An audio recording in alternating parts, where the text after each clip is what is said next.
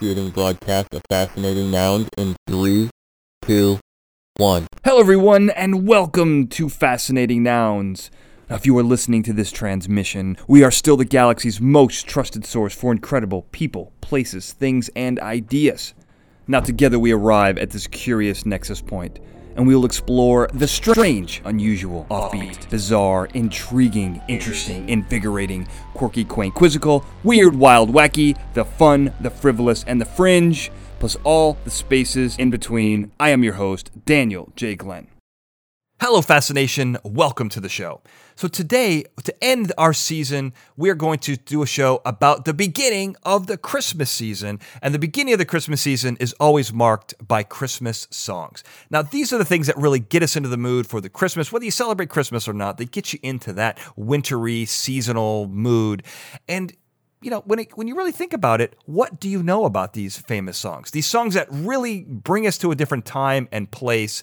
What do we know about them? Well, not much. That's the case. But that's not going to be the case after this episode because I've got Ace Collins here and we're going to talk about the stories, the history, the lessons behind your favorite Christmas songs. And he's written several books on the topic. So he is the expert. He's the guy to go to. And I'm going to go to him right now because I want to get right into this. Ace, thank you so much for being on the show today. First of all, Ace, I got to ask you a question because you have one of the coolest names of all time. So, did your parents think that you were going to be a, a, gunslinger or a fighter pilot? Did they name you Ace, or is that a nickname? It was a nickname I got in college. When I went to Baylor University, there were four Andrew Collinses at Baylor. They gave us all nicknames. I won a hearts tournament playing the Ace of Hearts on a run, and so that's how I got the name. so it was it was card playing. It was you were doing the card. Well, and ironically enough, I had the same name in high school, Ace. They called me that, but it was because I was a long range shooter on the basketball team. Oh wow! Oh, you were so. I, I went to I went to college thinking I would escape it and be Andy, and couldn't pull it off. It, I went back to being Ace again for a different reason. Yeah. Yeah. I mean, it's a great name. I mean, you honestly, you cannot get any better than Ace. I mean, it's you yeah. know. well, if you're right, if cool. you're a writer, the best reporters and Ace reporters. I mean, you know, that's that works well. Yeah, exactly. No, I love it, and you know you've written. I mean, you're an author, obviously. You've written over. Is it hundred books now? that When I was looking, the last count was around hundred. Uh, the hundredth one just came out about three, four weeks ago. The and and we've got oh, wow. two more that are scheduled for next year. So I mean, yeah, that I've already finished. Yeah, that's. I mean, you know, it's funny. I was looking at that, and and it turns out Stephen King to me is the most prolific writer of all time. I mean, that guy puts out, you know, a 3000 page book every 6 months. He's only written 63. Now, I don't know what your I don't know what your page count is, but you're like, you know, you're lapping King. Oh, but it, yeah, you look at his word count. He he's going to beat me on word count. I mean, you know, that guy can actually turn out the, the verbiage, you know, and he writes just for you know, he's got enough money now. He writes for love. You know, I, what I amount to is, you know, I write to pay bills. So, you know, I, somebody asked me once if I got writer's block. If you, you know, if you have to pay a bill that month, you don't get writer's block. You know, writer's right. block is wasted on fixed.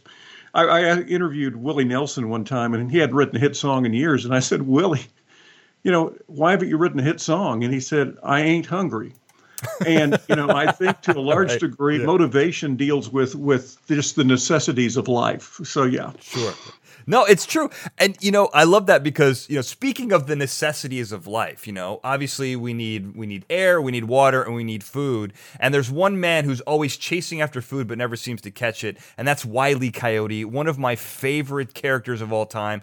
You know, on my other podcast, I use him as an example of different scientific theories. And you mention him in your book. I love this. You have a quote, I'm sorry, it's on your website, a quote yeah. from Wiley Coyote, which is authors must have a pos- must have the positive characteristics found in Wiley Coyote imagination, desire, and a never give up attitude in the face of constant rejection. Being on the Acme Products mailing list doesn't hurt either. No. I love that. well, and that's just it. I mean, realistically speaking, the, the you know the stories behind the best loved songs of Christmas sold over a million copies. It is the best selling book I've ever had. It earned me the title best selling author, but it was rejected 27 times. You know, wow. over a span of 10 years. So you have to have a thick skin. I tell this to college classes all the time to do this because you've got to connect with the person who actually sees the vision in your work. And therefore, writing is really a we project. Mm-hmm. Because one, yes, you write the words, but you've got to have a good publicity team. You've got to have somebody who designs the covers. You've got to have a great editor. all of those people come together to ultimately make books that are successes or books that fail. Right. And right. I've been fortunate in several instances to have just the right team to come together at the right time. Right. That's great. I mean, that's what you want. I mean, you know, look, it, it's success is it was eighty percent. You know, five percent inspiration. Luck's involved in there somewhere. I don't know the exact calculation here, Ace. It's, it's escaped me now, but a lot of luck is involved. You make your own luck, and I think in some ways by being prepared and you know finding the right person, that's what equals success. And you've definitely done it.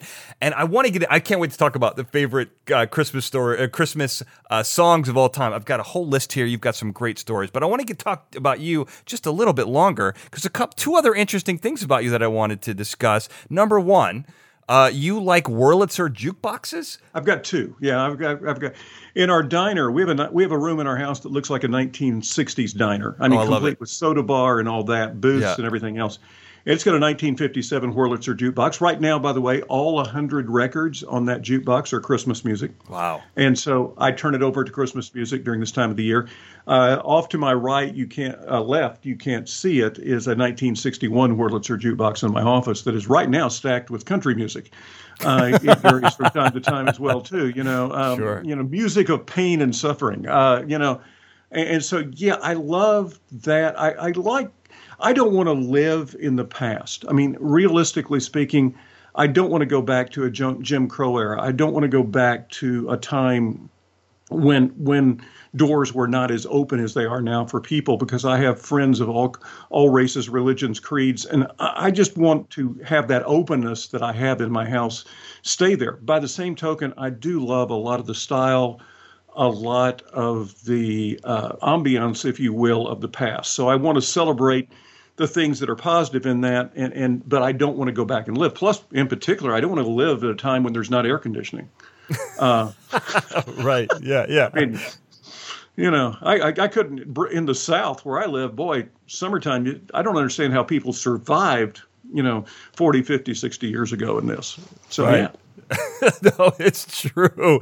You know, I mean, it, it, nostalgia is one of those things. You know, people like it; they like to think about the past. But in truth, you know, there's good and bad. And I think when people think in, in nostalgic terms, they want the good and they forget about the bad. But you're right. You know, who wants a Jim Crow era? Obviously, well, we always look at the past through rose-colored glasses. Of course, yeah, yeah.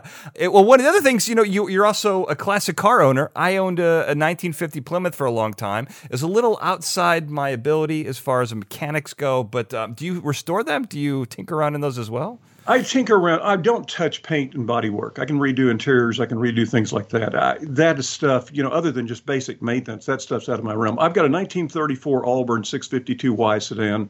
Oh wow! Uh, it, it is original. I mean, it's got original paint and original interior, so it's a survivor. It looks great from 15 feet away. If you get up close, you see all the spider cracking on the paint and things like that. But I think that gives it a certain, uh, a, you know, a certain interesting historical view when you see it not restored. I actually yeah, have people who who restore that car who come up and take pictures of mine just to find out what screw to use in certain places because theirs has been restored and they don't know what screw to use and what you know and, and things right. like that.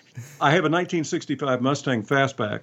Oh wow! That I've had for 30 That's years, nice. and I drive it four or five times a week. It is my I, you know, I, I have all these. I have not the normal modern cars in the driveway, and I ignore them and drive the '65 Mustang. I just love. who, who wouldn't? you know, I, every time I get into it, I feel like I'm time tripping. I, you know, you, you just there's something about it that going down the road, and you, are still driving that car. Yeah. No, you know, absolutely. My, my wife's 2015 Mustang convertible, great car. I mean, it's a fabulous car. I love to take it on road trips but it has a lot of driving itself. You know, it breaks, it actually even adjusts the cruise control. I don't have cruise control. I don't have an AM FM radio. I just have the basics in that car, and I just love that driving that 65 Mustang. You know, no, so. I, I love that. You know, I think that's a perfect place to say this. You know, when it comes to transporting yourself into the past, uh, or into any specific time period, not necessarily the past, but we're going to talk a little bit about the past. Nothing does that like Christmas music. And here in America, you know, right after the 4th of July, we start to hear Christmas music on the radio. And, you know, we know that there's just a mere five months until Christmas. Uh, but, you know, nothing takes us there quite like that. And, you know, one of the things I, I was reading your book, and you do a great job, you know, because Christmas is obviously a religious holiday but it's you know thanks to the commercialization and, capitalism at its you know at its greatest point uh, you know it's there's a secular holiday as well. You got to sell presents to everybody ace you know everyone knows that.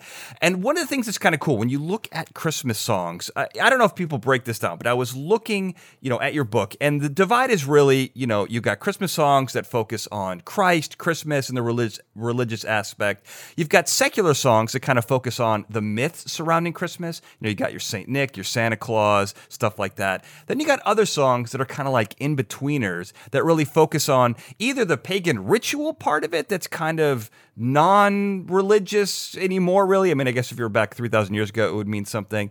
Um, but, you know, like Christmas trees, snow, the winter season, uh, you know, things like that. There's, I don't know how you break them up, but this is kind of what I saw when I was when I was reading your books. Well, I think you also look at the fact too is you have songs that weren't meant for Christmas that become Christmas songs.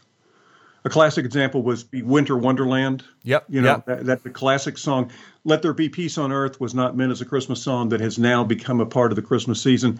I, I think the best example of that was written in 1840 in Medford, Massachusetts, when a preacher's son, who was a college kid, was was given the assignment to write a song for Medford's Thanksgiving yeah. uh, pageant. And he, yeah. he couldn't come up with any inspiration to write a Thanksgiving song at all. And so he went outside his that little place that had the piano where he was working and saw these kids, uh, teenagers, if you will, with these horse drawn sleighs. And they were racing each other, literally drag racing mm-hmm. their horses out there to impress to impress girls. Okay, right. yeah, they were yeah. doing it to impress girls. I mean, yeah. you know, it, it was so typical and he went back inside and he wrote this song. And they this children's choir sang it at Thanksgiving, and they had such a great response. They went ahead and sang it at Christmas again. Wow! Okay. And at Christmas, these people from Boston and New York had come to watch this Christmas celebration, and they took the song back to those two places as a Christmas song. It eventually was actually published in Savannah, Georgia, and spread across the country after that. But all of our imagery of Christmas, the stuff that Currier and Ives created, the stuff that's on Christmas cards, the stuff that Hollywood features in movies, the stuff that is on 742 different Hallmark movies right now today. Yeah. Is was started by this song. Okay, and this yeah. song is a Thanksgiving song and it's Jingle Bells. And so yeah, yeah, yeah. Jingle Bells is really, if you listen to it, an 1840s Jan and Dean or the Beach Boys song because it's about kids drag racing to impress girls. I mean, you know, That's you nuts. think about it. Yeah. And it has set in motion what this Christmas is supposed to be, not just here in the United States, but all over the planet. Yeah. Yeah. I mean, it's nuts when you think about it because you know I'm pulling it up now. Yeah, it was. I love that it was on Thanksgiving, and this isn't the only one. I'm going to mention another one, a controversial song we're going to get to in a second. Um, but I love that, and if I'm if I'm remembering your the the, uh, the history quickly, um, so uh, it was written by James per, per, Pierpont. Pierpont. Yeah. Yeah. So he had this song. I think he had to come up with a song for for his, his church. He goes, watches all the stuff. He goes to Mrs. Waterman's house. So there's only one lady in town who's got a piano. So on Mystic Lane, by the way, on Mystic on Lane. Mystic Lane, yeah. lest we forget. Right. And so she said, "You have a merry little jingle here." Um, and I think he originally called it One Horse Open Sleigh and had Yeah. an arrangement for the choir. And then that, that I think, how did it get the Jingle Bells name? Because obviously, you know, Jingle, you know, you got Mrs. Waterman involved here. Does she get any rights to this? Does she get any, you know, any no, kick? Does no, the Waterman, no, no. eh, the Waterman uh, estate doesn't get much on this? No, no, no, no, no, no, no. I, by now, nobody does because it's public domain. But Right, you know, sure. it- it's a situation where, you know, I don't think anybody envisioned it going beyond that point. What is really interesting too is that were two writers later on that came along and wrote the rock and roll version of this, which was um, uh, Jingle Bell Rock.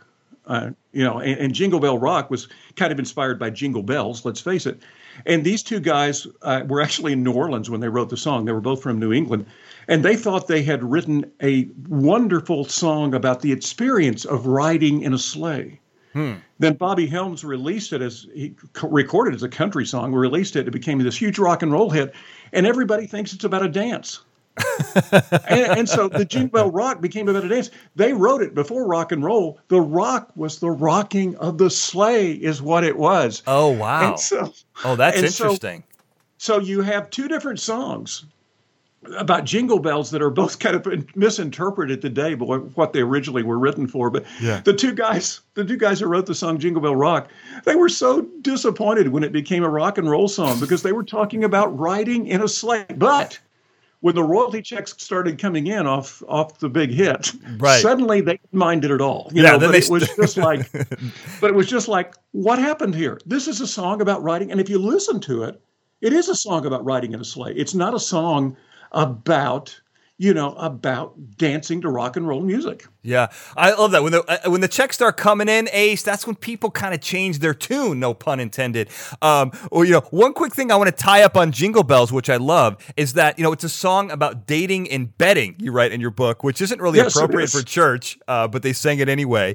And then it became really the first viral hit because people just started singing it and they loved it. From the and then it became associated with Christmas. I think he moved to Virginia in 1857, and that's when they started you know, that's when they started getting little, you know. But that was about the time too that America really started celebrating Christmas.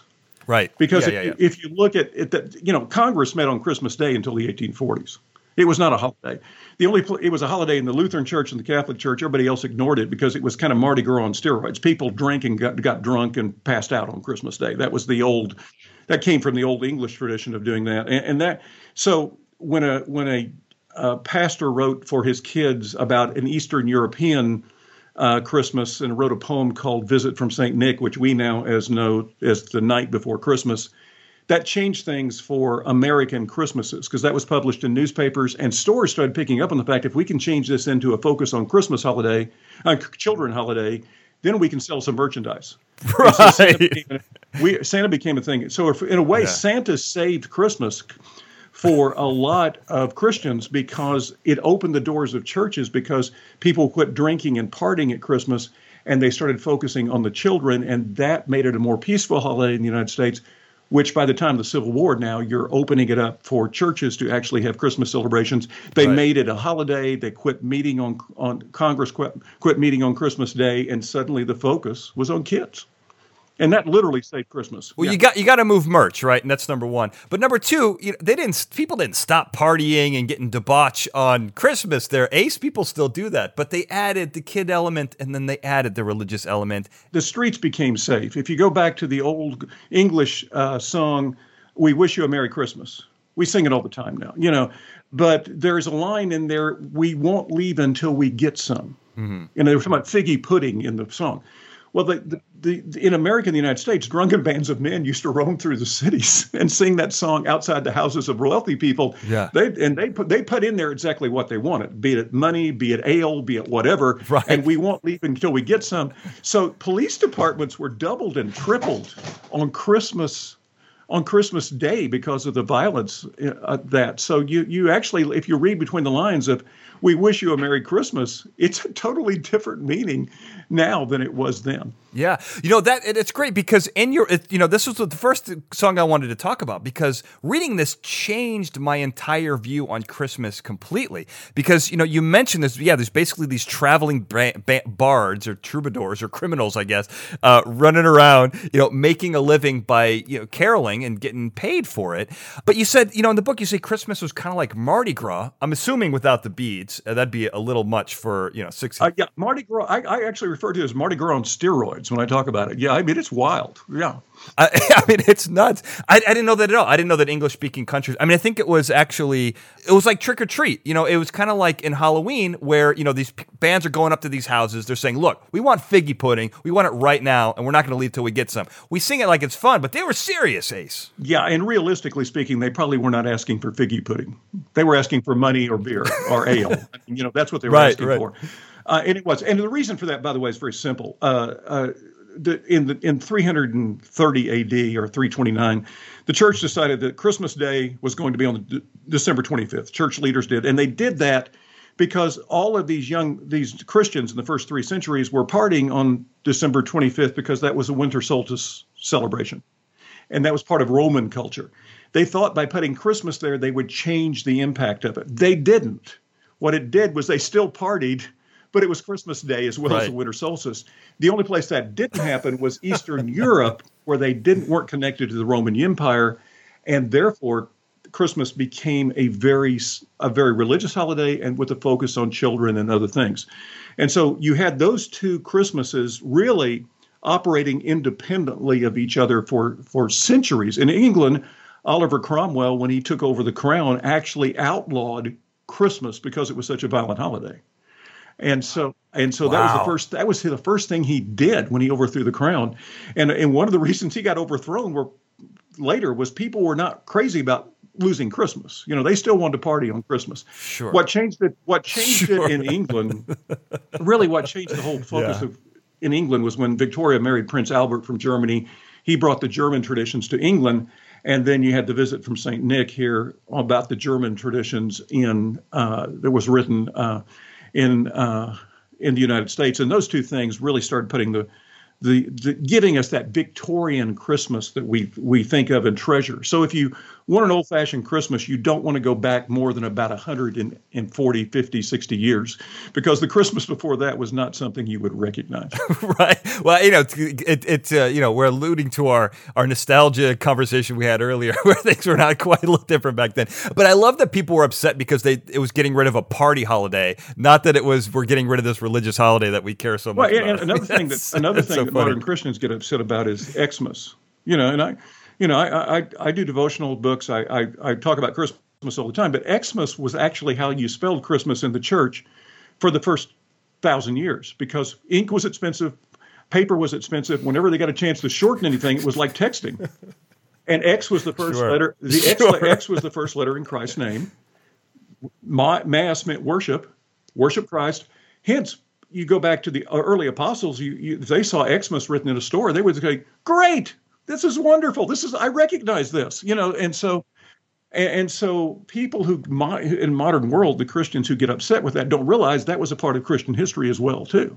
So when you when you find out the background of these things, a lot of things that make people upset just aren't important. I've got all my grandmother's Christmas cards from the 30s and 40s and 50s very few of them say Merry Christmas. They say Happy Holidays, Yuletide greetings, seasons greetings. And they do that because cards back then were written in such a way to cover Thanksgiving, Christmas, New Year's. You didn't get you, you didn't yep. pick up the phone and call people on those various days, and, and so right, right, really right, yeah. we've made a, an awful lot about nothing in this country when it comes to saying, well, you got to say this, you got to say that. Well, nobody ever said that or this. They all had all these different things they said, and it depended on their personality, and it had nothing to do with their faith or lack thereof. And that's one of the things I find that's most interesting. You know, you talked about we were talked about earlier about timing. You know, and and getting uh, landing a book is timing and luck. Having a, you think about the tens of thousands of Christmas songs that have been written, and yet we've only got probably less than a 100 that we really you know are classics if we will songs we listen to sure. that includes yep. both secular and sacred songs uh, why i think timing is everything uh, if you go back 80 years this year you go back to december 24th in 1941 just three weeks after pearl harbor bing crosby was, was putting together a radio show for that night and you can imagine the mood of the, of the country i mean it was a time of of great not just angst, but people were worried. I mean, they were people were joining the service. They were going overseas. We didn't know if we were going to win or lose. We didn't know who was going to come back. And, Crosby had been given this song by Irving Berlin, and Berlin had written it for the movie Holiday Inn, and they were going to start filming it in 1942, and it was going to be released the summer of 1942, ironically. And Crosby had listened to all the music, and Irving Berlin actually told Crosby when he got to the last song, which was the Christmas song that was put in there, he said, "I like all my other music I wrote on this. This one's not very good, and I, I, I will right, get something okay. better for you. But here's what I've got right now." And Bing told him, he said, "Don't change a thing. This is a wonderful song." Well, Bing wasn't hadn't recorded it. He wasn't planning on recording it till 1942, but because of World War II, he sang it on his on his network radio show that night, and the phone lines just lit up. And if you think about it, there is nothing religious at all about White Christmas. But on December 24th, 1941, that song, if you if you think about what it went, meant to America, was a secular prayer. It meant so much to these people to have this imagery of what Christmas was supposed to be, and it gave them something to cling to. Two years later, when he released the song that was actually inspired by a college kid writing home to his girlfriend, and that's "I'll be home for Christmas." You know, just assuring her he was going to come back from college and they were going to be together again. "I'll be home for Christmas" is 12 lines, but if you listen to "I'll be home wow. for Christmas," it is incredibly meaningful because in 1943 people were so separated at Christmas. Be not just people overseas. There were people who left their homes to work in munitions plants and in, in building airplanes and things like that. So it was a very divided country. There were a lot of empty places at the table at, at Christmas. And and so once again, not a religious song, but if you listen to it, it's a very secular prayer. It's a, it's a it's a hope that things will be restored to normal. And then the other great World War II hit was Judy Garland's "Have Yourself a Merry Little Christmas" from the movie Meet Me in St. Louis, and, and and it was a song that was a real downer when it was originally written. It was written as a song that caught the emotion of the of the of the movie because Judy was about to leave the the little the boy she loved and move to a different city. She didn't know if she'd ever see him again, and there was a line in there about you know, uh, this may be Christmas last. Next year, we may be living in the past. She refused to record that because yeah. of what was going on overseas, and they had to write it to give it a more upbeat mood. And that became her most requested song when she entertained the troops in World War II. I'm not sure any of those three songs would have come to mean what they did in the overall span of Christmas music if they hadn't been released during World War II. It's it was the timing right. of when they were released that I think has made them such a rich part of history. And you said something brilliant to begin this broadcast, by the way. It happens, Ace. It happens a lot. Don't be surprised. Don't sound so surprised. No, and, and it's, uh, it is something I talk about all the time. You talk about what Christmas music means. It is the only kind of music that we come back that we have that comes back and visits uh, vis, revisits us every year. And therefore, mm-hmm, right. when we listen to a Christmas song, there's always a Christmas song somewhere that means something to us we listen to it and suddenly we remember a grandparent or our parent, and they're very much alive. We suddenly are not the age we are. We're suddenly little children looking at something that was magical that happened at the holiday.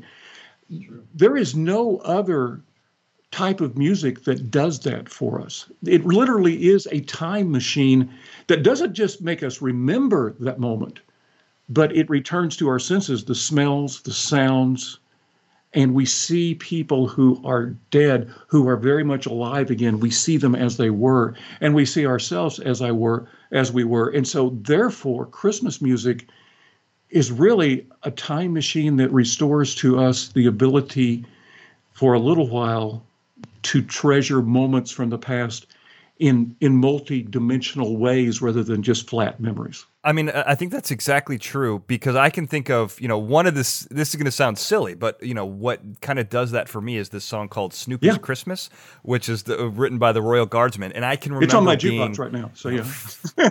as, well, thank God for that.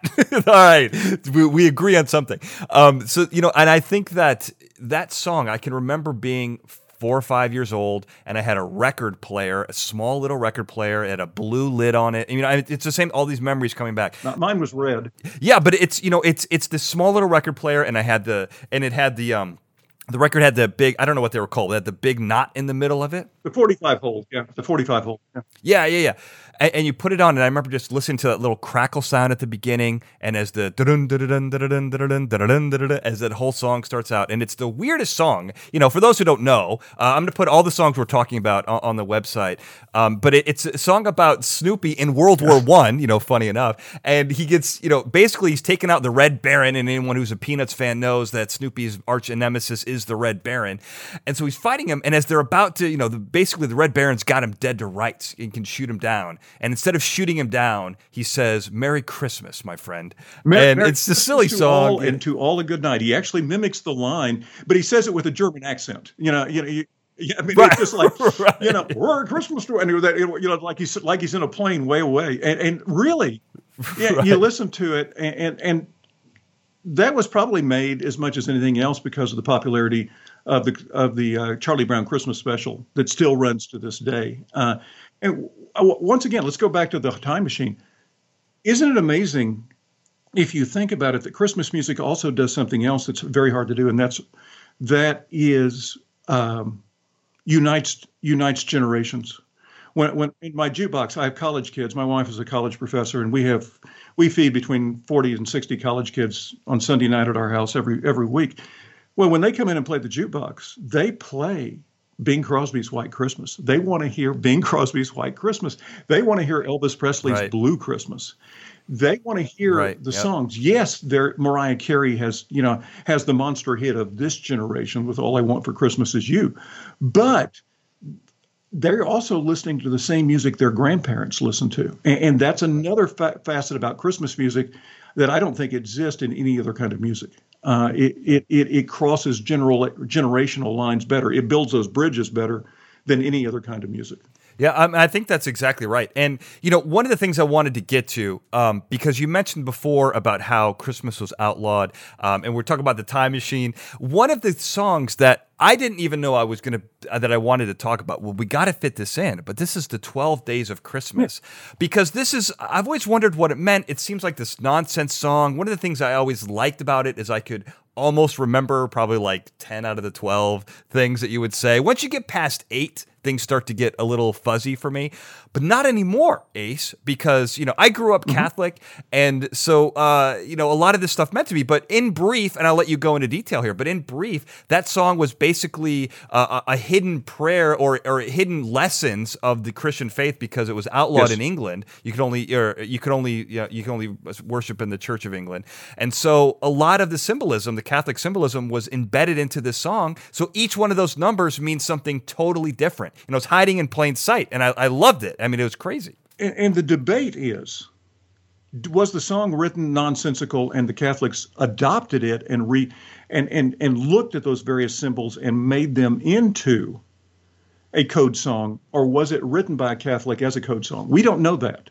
I kind of think it was written as a code song, but I can't prove that. So I, you know, I don't know which which came first here. But I will tell you this: you know, you go back sure. through, and each one of those has a meaning. Partridge in a pear tree. Why is there a partridge in a pear tree? The the partridge is the only bird that will lay down its life for its nest. Hence, that represents Jesus Christ. You look at the two, that's Old and New Testament. You look at the the three. You know, you just go through the thing. The thing I love the best: ten lords a leaping. What's that? That's the Ten Commandments. Those are the laws. The lords Mm-hmm. Right. had the laws.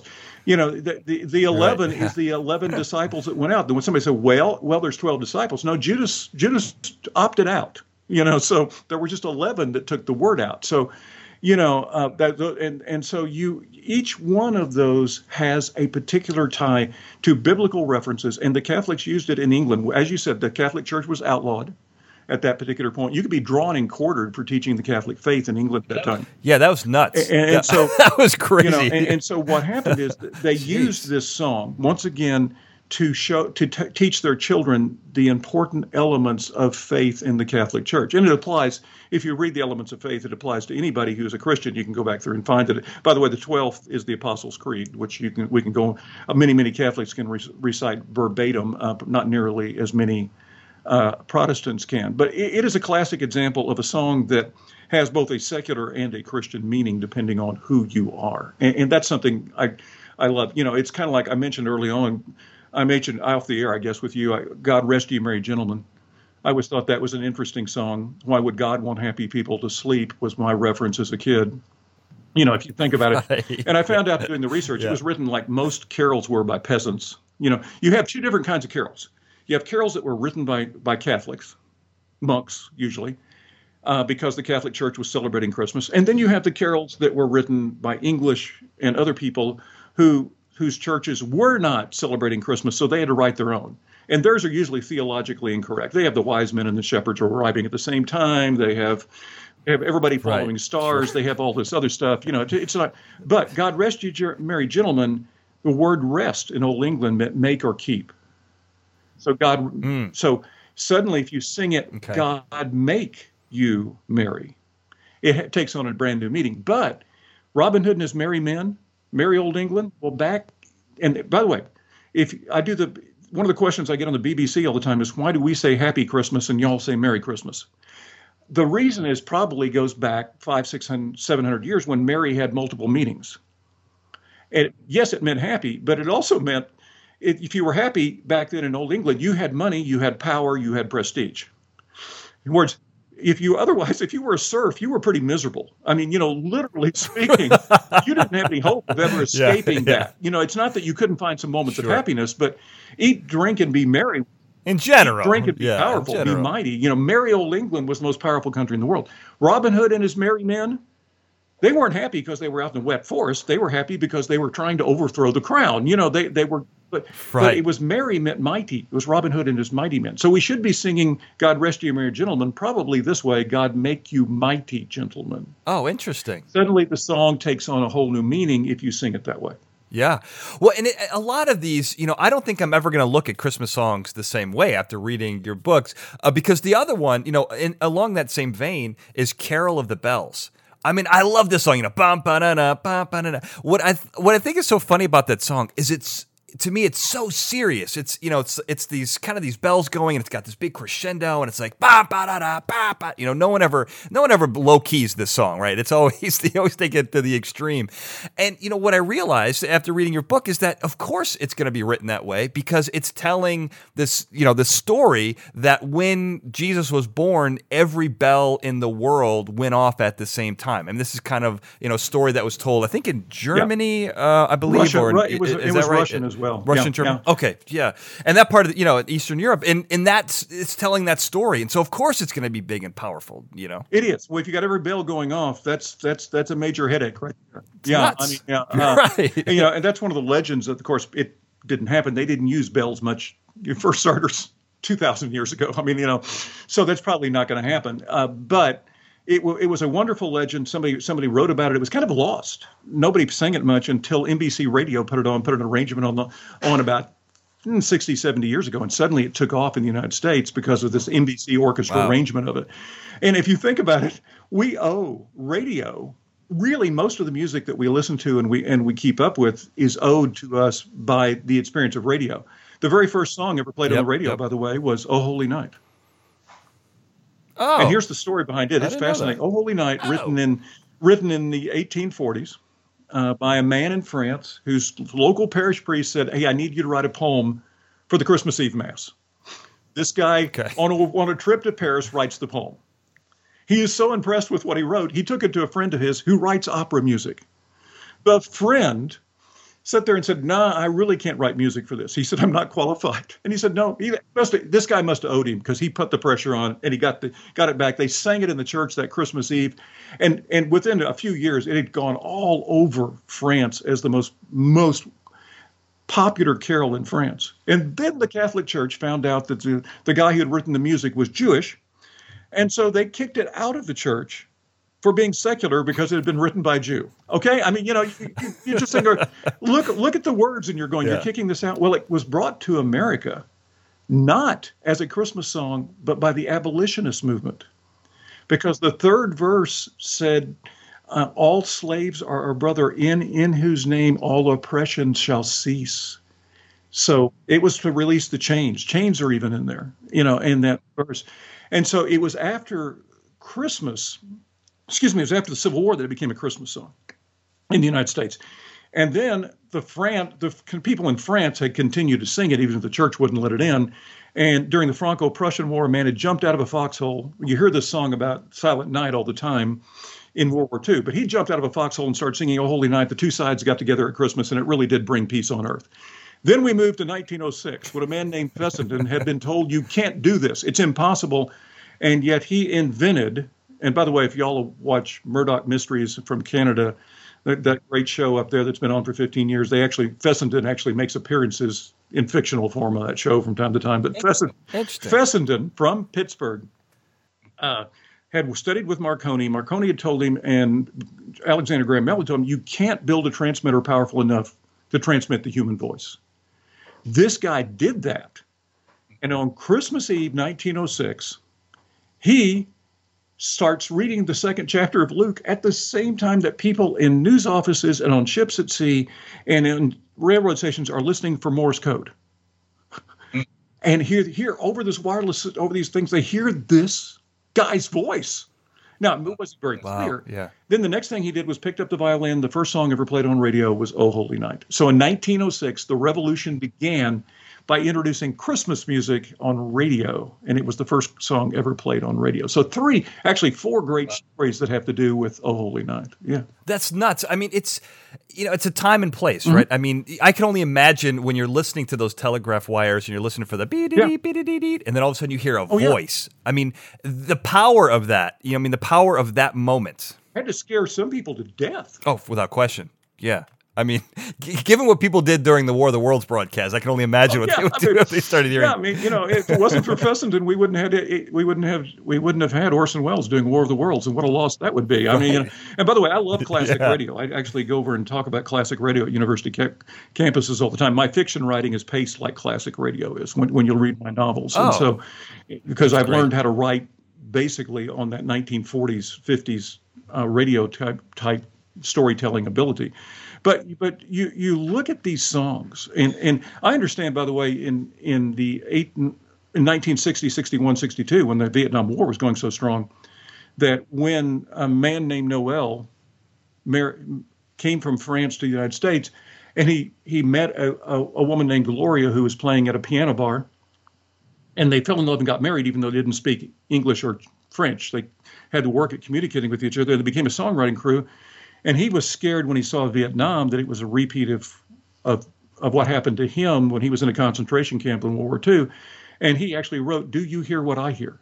And I understand that when that song came out, that people pulled off to the side of the road to hear it. It was such a powerful message, and and and that is something. If you can actually write something that way. By the way, the guy the guy's name was Noel. The woman's name was Gloria isn't it appropriate they wrote a lasting Christmas song with names like that? I mean, you know, you think about. Right. I know, right? I mean, yeah, uh, exactly. That seems kind of like a right. match made in heaven there.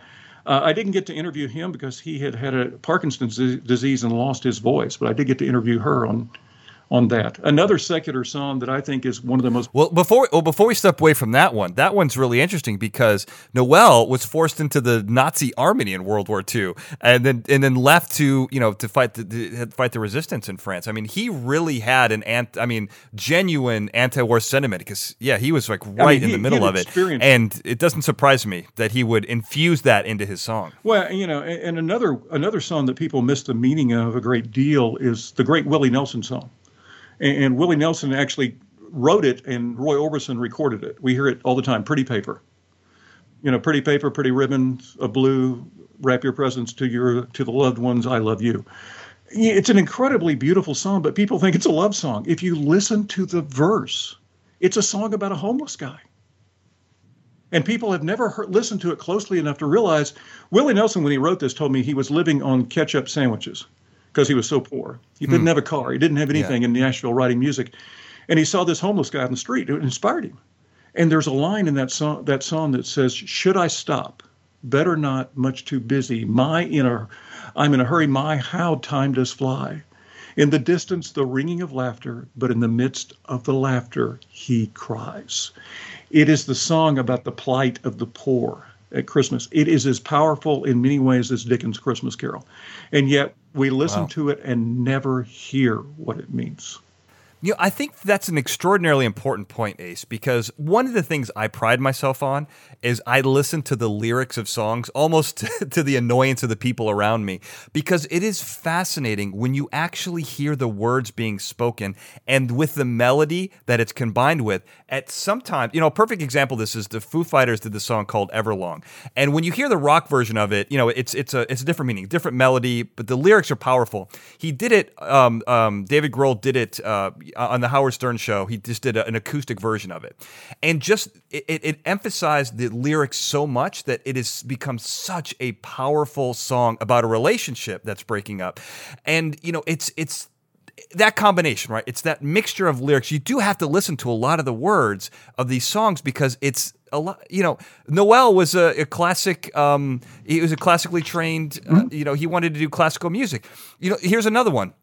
Rudolph the Red-Nosed Reindeer is great because that is it's a poem. It's it's a story that's telling you so much more. You, we can listen to the lyrics on, on one level, and people do, people recite it. But what it's telling you, what it's showing you and what it meant is so much more powerful. Not only when you know the backstory, but when you really listen to what's being said.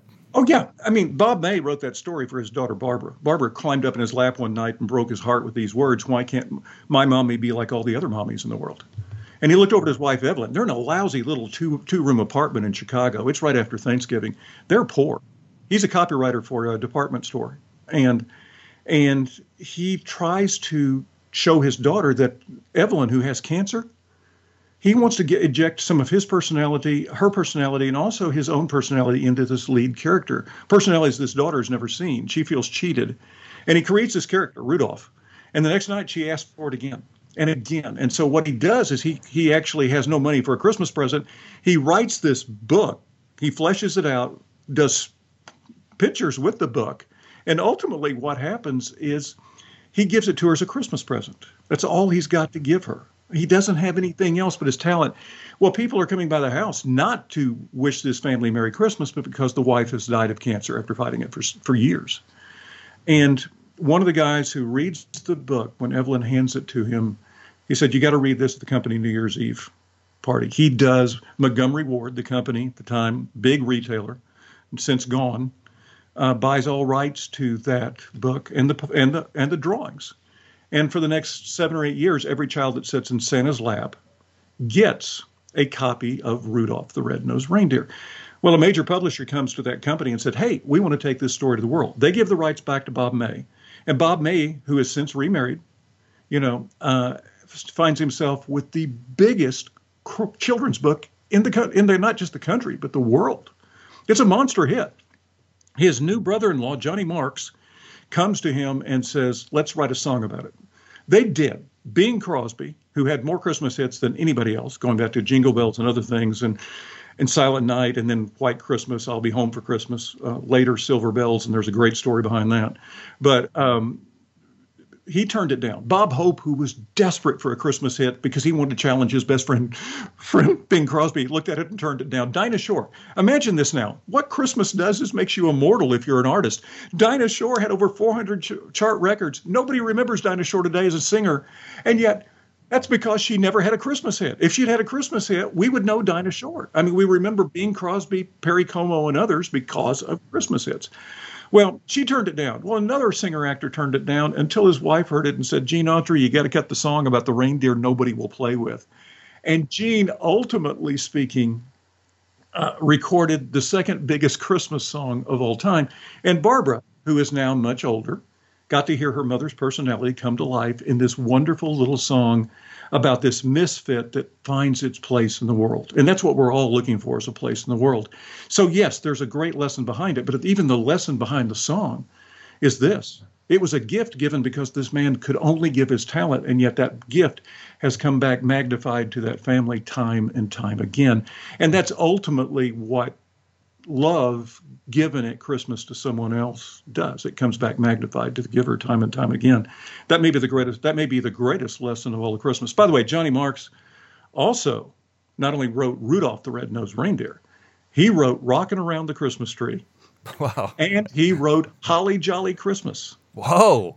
And here is a little known fact of the top 10 songs as of two years ago in the history of the top 10 records in the history of Christmas music, top 10 selling records, seven of those 10 have been written by people who are Jewish. No kidding. Whoa. Yeah. I asked one of my good friends who's Jewish about that. He told me, That's crazy. Why not? It's a Jewish guy's birthday. that sounds like exactly what, yeah, that's a, that's a perfect response. And so, yeah, but, um, you know, that's one of those little inter- interesting stories behind the, the songs. As you look at that and you think, "Oh, Holy Night," music written by Jewish. By the way, the the, the most requested version of "A Holy Night" is written by is, has been sung by Barbra Streisand. Wow! So she has you know, you start. That's the other thing about Christmas. Well, here before you, get too it, far away, I, I want to emphasize something on Rudolph the Red-Nosed Reindeer because there's a yeah. couple of things here you glossed over them, but they are. Th- this is how you know you're living in a different time and era, right? So this man writes this story Um, you know, he sold it to, I believe it's Stephen Avery, I believe was Steve. Oh, I'm Sewell Avery, Sewell Avery. Yeah. Uh, he's the head of Montgomery Ward. So he sells it to him, you know, mm-hmm. for a meager amount. Now, meanwhile, Bob um, has he was yeah, I think he's got a, a, college degree, but it's the depression. He can't really get a job. The yep. the cancer has drained his family's resources. Yep. So you know, Sewell gets kind of a deal here on Rudolph the Red-Nosed Reindeer, but he does something which I think is unprecedented, and you even stick a point on this. Uh, you highlight it in the book, basically, um, is that the CEO of this gigantic retailer with a money printing story in his possession legally. He owns it outright. There's nothing anyone can really do. He decides to give the rights back to the original owner and then makes him a millionaire. This would never happen today, which it, it, irritates me that we now have a system, and I'm not. This is. I'm just going to mention this, then we'll move past it. We have a system in the United States where corporations are considered people for the for for political processes, and in no way would a corporation today, made up of people, do this very act that a person did back in the day without those exact same rights. This is huge. Once again, this story. When I talk about the story on radio, there, there are so many layers you leave out. You brought that one up but once again, the layer of, of having a gift, not having the money for a gift and, and making something. Yep. That's an important lesson for out of love. You got the got company that gives the rights back. You got all these people who rejected it because they didn't see the the value in it, and then ultimately speaking, a wife makes a guy record it. By the way, it was it was also supposed to be a B side because yeah. the, the other side the other side of that Autry record is if it doesn't snow this Christmas. If you listen to it, it's brilliant. Nobody ever listens to it though because it is a brilliant song. yeah, that's the B side now. I mean, that's that's the B side now. Yeah. But it, it, was released as the as the A side, and you know, if it doesn't snow this Christmas, how is Santa going to deliver the presents? I mean, you know, that's this is this kid's worried about this. It is a brilliantly written song, you know, and you look at that and. We talked earlier about all these different Christmas hits. How do they work? How do they make it? I think it's also point of view you know, Pretty Paper, we're talking about pretty, Willie Nelson's point of view of the homeless. We look at uh, Rudolph is a totally different point of view song. Uh, Mary, did you know? If you look at modern music in, the, in from a modern carol standpoint, Mark Lowry came up with the idea to write this this incredibly important hymn, if you will, uh, that has had such an effect on people because of he got to thinking, what would if I was a reporter, what questions would I ask Mary, the mother of Jesus? Mm-hmm. yeah. That gave him, that gave him that concept, and it's a brilliantly it's written a song. Yeah, good. You good mentioned we we talked about "Do You Hear What I Hear?" Without Noel's point of view, that song wouldn't have been written. Um, you know, there's a the great Elvis Presley hit "Blue Christmas," which, by the way, when he recorded it, he did not want it to be a hit. That's why you hear that weird woo woo woo in the background, as he said, if we put that in the background as the background vocal, because Elvis produced his own stuff, no matter what Felton Jarvis or whoever was on the thing. When you study, I got to do the stories behind Elvis's number one songs. When you get studying him, he was a perfectionist in the studio and he produced his own stuff, you know, and, he, and everybody else just stood stood back. I mean, like there's like 85 takes of most of his wow. songs because he did not. He had to. It had to be perfect. If you listen to an Elvis song, uh, "Don't Be Cruel," one of his his biggest hit, you will actually hear an out of out of tune snare drum. That's him beating on the back of his guitar to get the people to do the rhythm right. I mean, you know, he wow that is in there on two or three of his songs. But I mean, going back to Elvis's Blue Christmas, he did that that woo thing, mm-hmm. thinking RCA would never release it, and of course, that's what made it a hit. You know, later he yeah. his favorite Christmas song, which is uh, which is brilliant. It was written by Red West, and it's. Um, uh, why can't every day be like Christmas? That's one of the greatest Christmas songs ever written. But Blue Christmas eclipsed it because it became iconic. But you you look at Blue Christmas. The guy who wrote that song was a jingle writer, and he was he, he, he was driving. This is after World War II. He was driving to work each and every day in a convertible. Mm. And if it rained or snowed, he had to stick the umbrella through the roof, holes in the roof to keep rain off his head. this guy was a guy who was desperate. And w- as a jingle writer, he would naturally come up with, well, White Christmas is popular. Why don't we have a Blue Christmas? And he was kind of in a blue mood anyway. And so yeah. he, he wrote this song. And, and then it took 10 years for Elvis to find it, Elvis actually heard somebody else singing it and thought, well, that'd be kind of cool. It wasn't a big hit till Elvis got it. Right. Hugo Wintergarden didn't have a big hit with it. Ernest Tubb had the country hit on it, and that's who heard Elvis heard singing it, and then Elvis did it, and it became his song.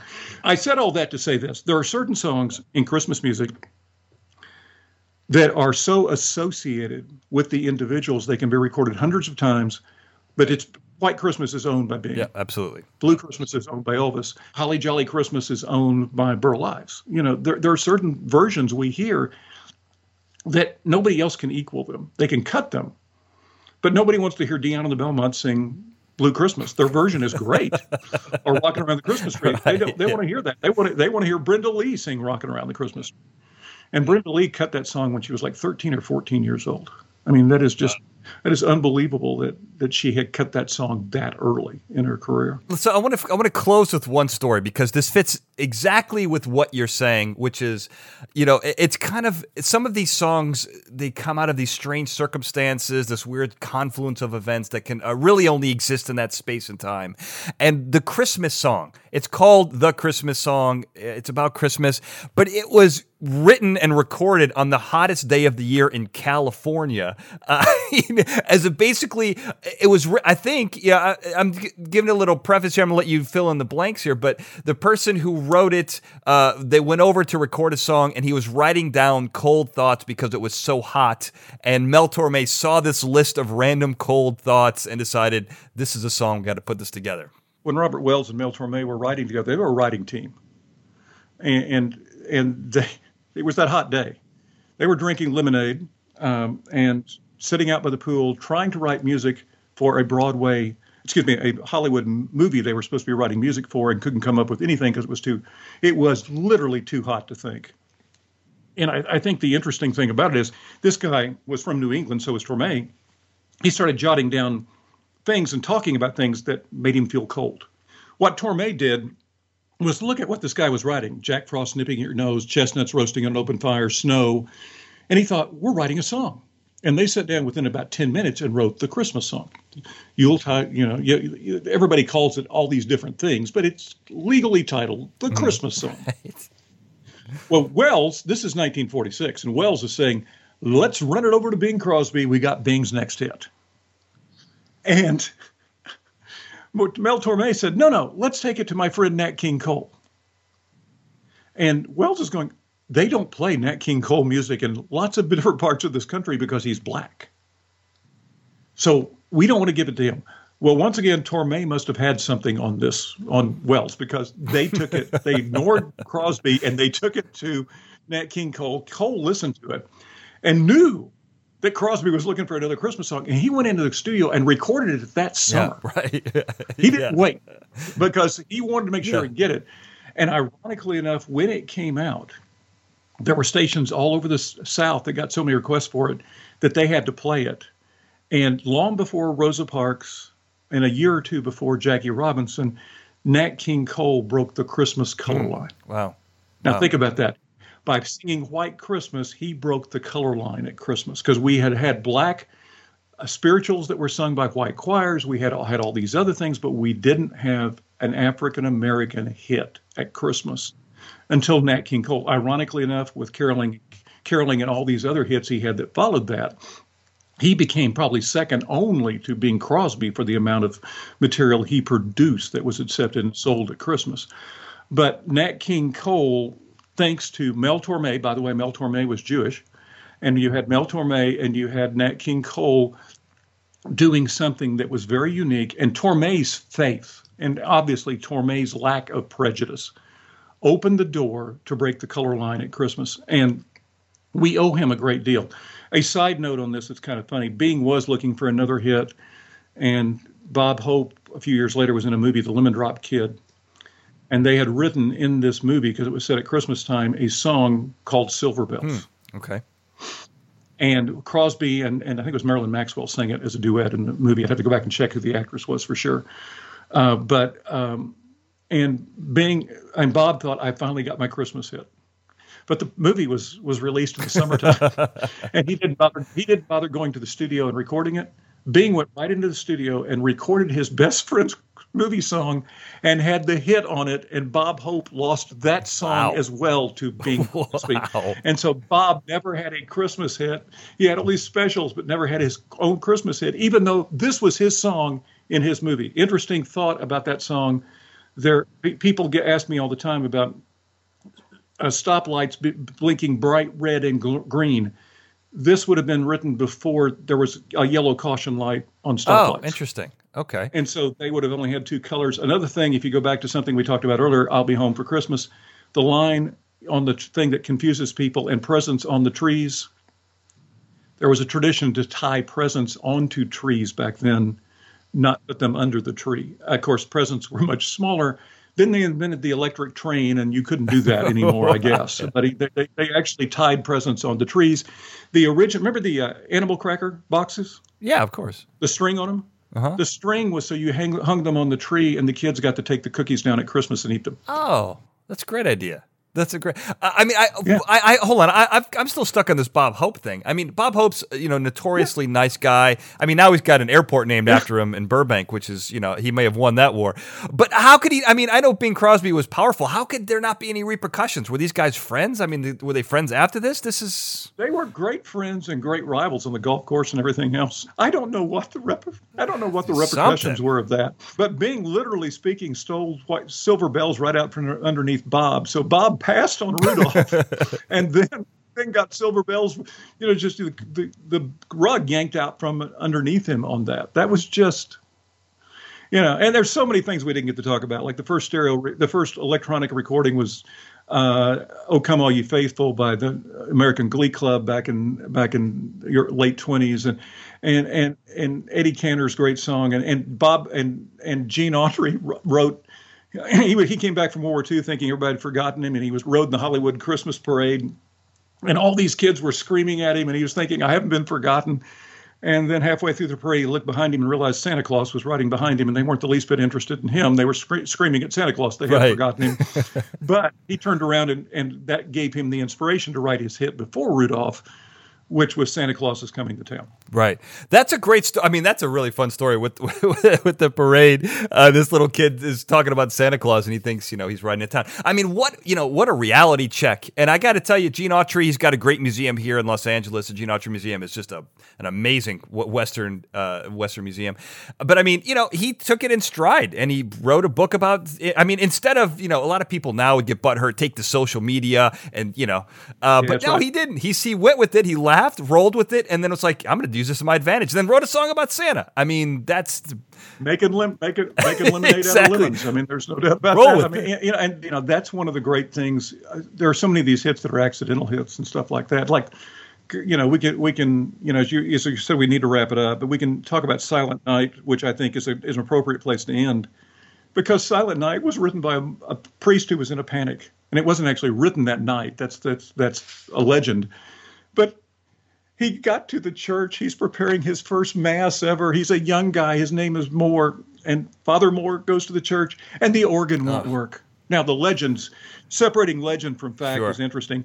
People say, you know, my seat, the bellows, all this stuff. No, it was an old organ. It had been going out for years. It finally just gave up the ghost. don't let the facts get in the way of a good story, Ace. No, no, no. He he runs over to his friend Franz Gruber, who's a school teacher, and Gruber says, "I can play the guitar for your music." He said, "No, no. The songs I picked out, you can't play guitar with them. They have to have an organ." He, then Gruber said, "Well, let, we'll write something," and that is when Mohr realized he had written a poem two years before, when he was visiting an uncle on Christmas Eve, and he goes back and finds. What he had written. Now, how many of us could find something we had written two years before? Right, For yeah, yeah, yeah. you know, I mean, but he did. I don't know how, how he did it, but he found it. They wrote music for it, and it became the the song that saved the Christmas Eve Mass in 18, 18, uh, 18 I believe it was, in Oberndorf, Germany. Wow. Oberndorf, Austria. Oberndorf, Austria. Well, he didn't think much about it. Three or four weeks later, a guy came by to fix the organ. You know, traveling organ Sure. repairman. They had you know, back then. Yeah. And, and the guy said, "What'd you What'd you do at Christmas?" And and he picked up the guitar and played the song for him. Well, the guy copied down the lyrics, and and copied down the music. Well, 30 years later, this priest, who's pretty much forgotten about this song, Sure. Got, I, got a Bing Crosby, Bob Hope story coming up here. I think. I feel like. is walking along a street in Germany and Yeah. hears his song coming from a cathedral. And he goes in and finds out, how did you learn this? And found out that the guy who fixed the organ had been the Johnny Appleseed of Silent Night and taken it and taught it everywhere Wow. he went. It was even in America Wow. by that time. And and Silent Night, by the way, has been has been sung more than any other Christmas song. And and you know, White Christmas and and and Rudolph and others are bigger hits, but this has been sung more than any other Christmas song. Interesting thing about this song is that this song, which was just a stopgap measure, where is the first place it was ever sung? The name of the church was St. Nicholas. Whoa. Wow, that's crazy. Yeah, that's, I love that. and so, yeah, this is what happened. I mean, this is what happens with so. I mean, this is a viral hit, Ace. I mean, this is exactly the definition of a viral hit. Um, some people would call it thievery, gimmick infringement, but I guess we'll call it a viral hit that brought us oh, uh, oh silent or silent night. Um, but and speaking of viral hits, you know, you've got a lot of viral hits. This is, you know, you write obviously you write books on Christmas traditions and Christmas songs, but this isn't the only thing you've you've written. Hundred books. What's your latest book? How can people find that? How can people find you? And how can people find more about about their favorite Christmas song? Probably the best and most efficient way to link up with me is just go to Ace Collins, and I think I've actually got my name Andrew in it too, Ace Andrew Collins on uh, in um, on Facebook, so they can link up with me there. I've got an author page that one of my publishers helps run, and and and so we've got that. I have just sold a book called The Last Imprint that will be out uh, this coming year. My latest novel is Black or White probably my best and most awarded book ever is The Color of Justice, which deals with racial strife in the South in the 1960s. It's a novel, but it, there's some real, very real elements in it. Uh, and you can find out more about me at acecollins.com or find a lot of my 100 books at Amazon. Uh, I, have a I, for those of you who are listening who are who are Christian and who are men, and we talked talked about classic cars to begin with. I had a company come to me and ask me to write a devotional book. Hmm around classic cars. So we've got Geared Up Faith that comes out for Father's Day next year, and it, it's a fun book that looks at Duesenbergs and everything else, and and kind of kind of says, okay, what can you do? You know, how did this story relate to your faith? And so there's so many different ways that you can do that. But but what it ultimately amounts to is I get to do what I love to do for a living, and I've gotten to do what I love for a living for more than three decades, and it's a joy. And there's no expiration date on this, so I can continue to do it. And it's it is just wonderful to be. I am doing. Somebody asked me once, "Did you learn how to do this in college?" No. I learned how to do this because my grandparents were used to sit on the front porch when I was a little kid and tell stories. All I'm doing is the same thing my grandparents did. I'm just doing it in book format. They did it orally on the front porch. I'm a storyteller. Wow, I, I, I love that. And you know, the last imprint you said this is your your best work. You mentioned uh, the Dusseldorf. There's a museum out here called the Nethercut, which has a beautiful Dusseldorf. They also have Wurlitzer um, orchestras, and to, to put a, uh, a little button on the whole thing, they also have the largest Wurlitzer um, organ, uh, not similar to the one that the priest uh, that was broken that that spawned a Silent Night, um, but that is a place that you know they've got lots of stuff. I think you would love it if you ever came out here. You should check it out. Lots of stuff that both ties into you and. I can't. I, well, I, I get it. I have a son who's in Hollywood, so I do get out there from time to time. Looking forward to it. Yeah. Yeah, you need to hit it up, the Nethercut Museum. Well, Ace, thank you so much for everything, and thank you so much for being on the show today. Oh, had a blast, Daniel. Let's do this again sometime. So I want to thank you for being on the show and thank you to everyone for listening. Happy holidays, Merry Christmas, Happy Kwanzaa, joyous Festivus, um, hooray for Hanukkah, and Happy New Year. So thank you for listening. We'll see you in the next year. Have a good night. Fascinating Nouns is a Glencoe production and is hosted and produced by me, Daniel J. Glenn. The show producer for this episode was Sarah Brandt. The Fascinating Nouns introduction was produced by Daniel J. Glenn and E.A. Barrientos, with music and sound design written and performed by E.A. Barrientos.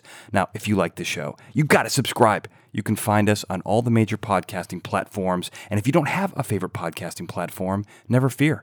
We got you covered. You can go to fascinatingnouns.com, scroll to the bottom, and you can find every place you can locate us and find one that fits your lifestyle. Fascinatingnouns.com is the place to go because it is also there that you can find the show on YouTube. Yes, we have a live video version of the podcast now on YouTube. YouTube.com backslash Daniel J. Glenn is where you find it. And that is not the only place where you can find the show on social media. We got links to our shows Twitter, Facebook, Pinterest, YouTube, and of course, Instagram right there. FascinatingNouns.com is the place to go. And if you like this show, you're going to like everything that I do. Go to DanielJGlenn.com to find out more. Thank you for listening. End of transmission.